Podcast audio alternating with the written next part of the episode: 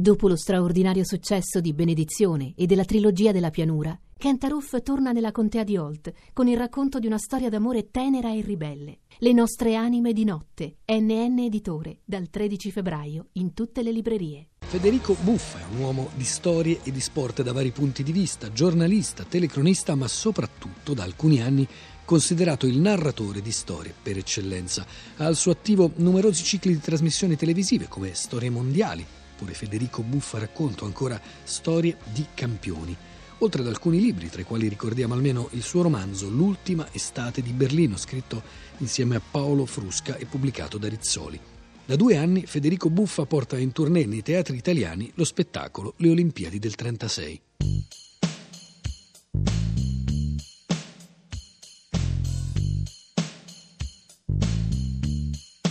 Federico Buffa, cosa la colpisce in particolare di un personaggio, di una vicenda sportiva e come e quanto ci lavora per crearne un racconto televisivo? La base di una storia sportiva è comprendere in tempi ragionevolmente brevi se ci si è innamorati di lui o di lei, però nella maggior parte dei casi devo raccontare storie d'uomini e quindi senza quel, quel transfer è un pochino complesso. Mi piace raccontare storie di persone che, che mi piacciono molto indipendentemente dagli esiti.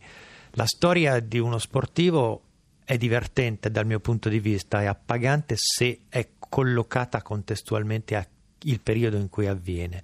Ecco perché nell'ultimo caso di una storia di atleta che ho raccontato, quella di Mohamed Ali, ho fatto tanta fatica perché il contesto temporale è enorme, perché quest'uomo è stato in mezzo al pianeta per oltre 50 anni, che sono veramente un'enormità. Infatti non è uno sportivo, è molto più di uno sportivo.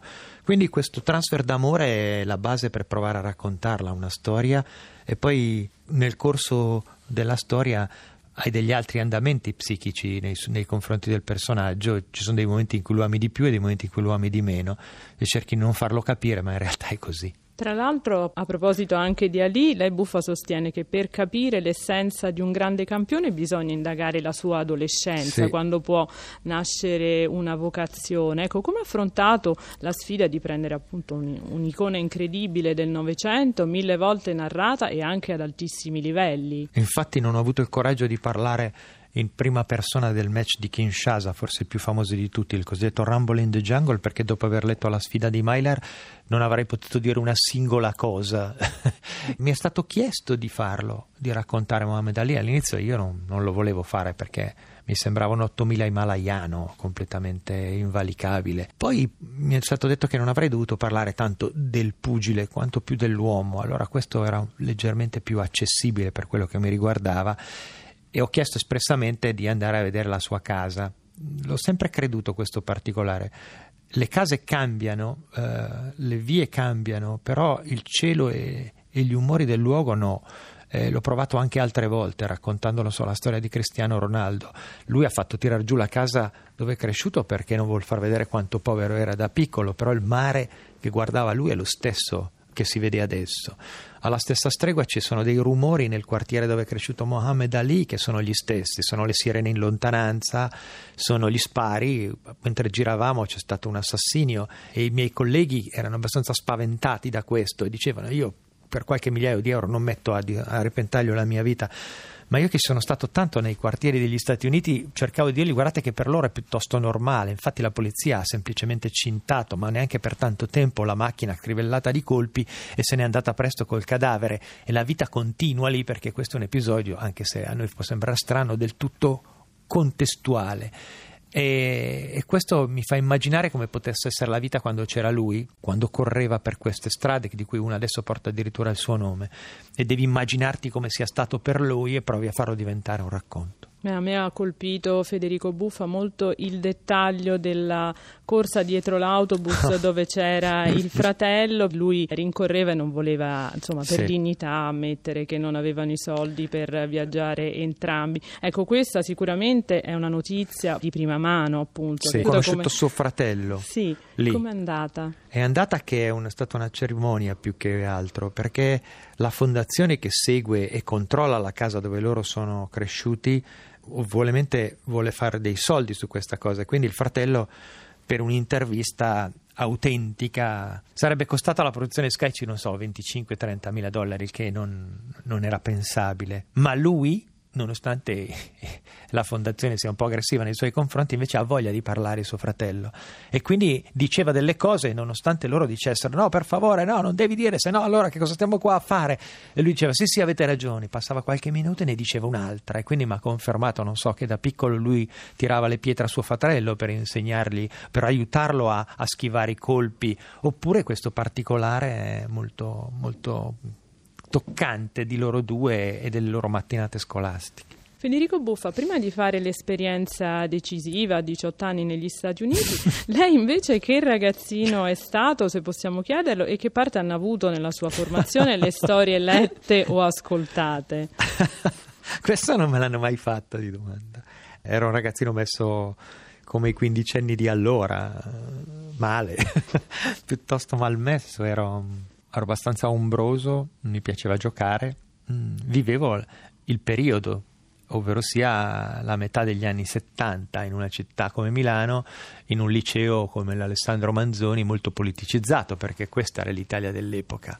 Eh, in questo periodo, vedendo quanto sono diverse le generazioni attuali, cerco di non farmi mai mordere dalla nostalgia, perché non lo trovo un sentimento particolarmente probante mi ricordo mio padre, che ha avuto molta influenza nella mia vita, suggerirmi delle letture, per esempio Gianni Brera, mm, questo anche prima dei miei 15 anni. Io non capivo quasi niente di quello che c'era scritto in questa sua leggendaria rubrica L'Arcimatto, che appariva sul Guerin Sportivo nella versione di allora, è la più antica rivista sportiva italiana aveva, ed era grande come un lenzuolo. E tutta l'ultima pagina era sua e non capivo che cosa scriveva, non riuscivo a seguirlo nella sua metrica uh, di narrazione, eppure capivo che volevo essere parte di quella scrittura. E adesso leggendola a tanti anni di distanza capisco cosa voleva dirmi mio padre, ovvero sia che scrivere di sport non vuol dire soltanto scrivere di sport, ma come faceva Brera allora c'erano tante componenti antropologiche, c'era uno sguardo allo sport che sfuggiva alla cronaca e questo evidentemente su di me ha avuto molto effetto. In effetti, Buffa nei suoi racconti sentiamo una lingua accurata, un'attenzione alle singole parole e alla riproduzione fedele delle espressioni in varie lingue sì. straniere perfettamente pronunciate e allo stesso tempo elementi di informalità che stabiliscono un contatto immediato con chi ascolta, appunto sì. i gesti, le citazioni, le, le, battute riportate anche in dialetto se serve. possiamo dire che se esiste un metodo Buffa è rappresentato da questa mimesi o immersione totale nelle atmosfere della narrazione. Mimesi è un termine molto corretto, credo. Mi succedeva anche da piccolo, cioè che ovunque andassi mi piaceva sentire la lingua del posto e cercare di imitarla. Non so perché, è un'attrazione fatale nei confronti dei suoni e, e delle voci proprio perché mi piace guardare quello che è stato scritto nel passato, perché racconto storie del passato, mi imbatto spesso in scrittori di altre epoche che scrivevano nelle loro lingue in maniera molto più composta e ampia rispetto adesso. Tutte le lingue del mondo si sono molto contratte perché le, forme di comunicazione sono diverse. Per esempio, una cosa che mi piace tantissimo è leggere saggistica degli anni 40 e 50, specialmente quando vado in Oriente. Leggo il papà della Maraini, Fosco, che è uno scrittore eccezionale dal mio punto di vista, quindi nei miei viaggi in Giappone eh, l'ho sempre avuto con me il suo libro sulle ore giapponesi e ho preso anche su, il suo libro sul Tibet quando sono stato in Nepal per, per capire di più dell'origine del buddismo tibetano riformato. E la sua scrittura è una scrittura con un numero di aggettivi che oggi sono quasi desueti, non solo nel numero ma anche proprio dal punto di vista semantico. È sorprendente quanto l'italiano si sia contratto negli ultimi anni e che invece l'italiano, specie di uno scrittore toscano, potesse essere così rotondo, così elegante e quattro o cinque aggettivi di fila potessero trovarsi, cosa che adesso non succede più. Ecco, tra gli scrittori che si sono dedicati a storie di sport, ricordiamo anche David Foster Wallace su sì. Federer, soprattutto eh, scrittori stranieri. In Italia, secondo lei, sta cambiando qualcosa da questo punto di vista, anche grazie al suo lavoro, alla sua Ma divulgazione que- così popolare? Questo, l'ultima parte non sono in grado di rispondere. Sulla prima penso di sì. perché ultimamente si sta dando un valore allo sport un leggermente diverso rispetto a quello che è stato dato nel passato. Proprio precedentemente ho, ho citato Gianni Brera, con un altro grande Gianni che però è vivo, eh, Clerici, che è stato ed è uno scrittore di tennis con pochi uguali.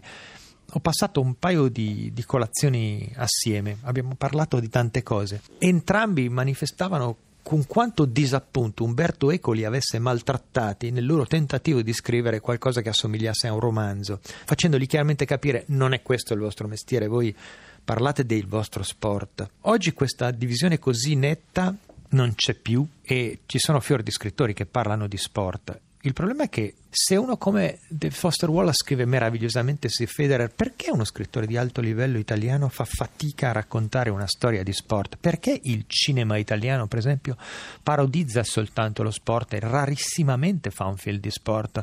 Nel corso di, una, di uno spettacolo teatrale con cui in questo momento sono in tour per l'Italia, nomino Ondina Valla, che è la prima vincitrice di una medaglia d'oro alle Olimpiadi, e questo è Berlino 36. Le donne c'erano già state italiane alle Olimpiadi, ma la prima a vincere un oro è lei. Perché il cinema italiano non racconta la storia di Ondina Valla, che è perfettamente posizionata nella doppia anima della Bologna degli anni 30? Perché è scomodo parlare di quel periodo? Perché lo sport non ha resa dal punto di vista cinematografico? Non lo so, sta migliorando sicuramente la resa dal punto di vista della scrittura. Mi fa piacere perché penso che lo sport sia stato celebrato in Italia troppo poco per il suo valore sociale. Forse la fiction, chi lo sa. Mm. Allora, Buffa, tengo a ricordare una vera opera di divulgazione storico-culturale che lei ha fatto nel 2013 con il recupero della figura emblematica e tragica dell'allenatore sì. Arpad Weiz. Sì. Cosa ci può dire di quella riscoperta? Il recupero è stato fatto precedentemente e la storia è stata ispirata da un romanzo di un, un giornalista bolognese, Marani, Matteo Marani, bravissimo.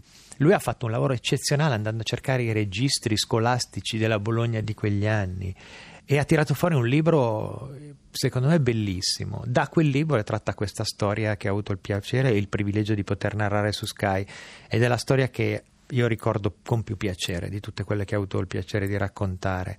Quando sono tornato all'arena per farne un'altra, ho provato a immaginare quando su, allenava lui lì, perché allenava l'Inter eh, o e ci aveva giocato per l'Inter, che quello era lo stadio dell'Inter, lo stadio della buona borghesia milanese, napoleonico, nel centro della città, un posto dove io sono passato nella mia vita mille volte e adesso sto parlandovi da una distanza di, di pochi chilometri.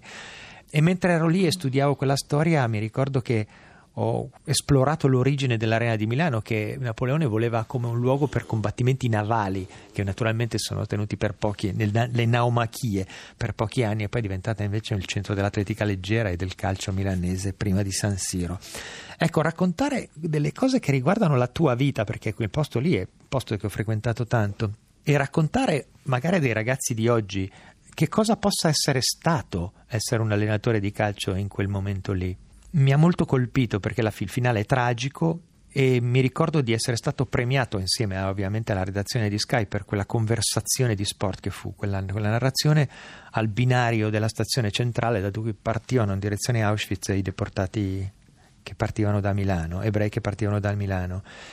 E ogni volta che vai in quei luoghi lì ti rendi conto che, che cosa è stato il mondo. E il problema è che lo sta tornando ad essere ed è una cosa che mi fa veramente male. Eh, ci soffro molto nel pensare che delle cose della nostra storia, della nostra memoria che sono lì disponibili, raccontabili, non abbiano influenza su quello che sta succedendo nella contemporaneità.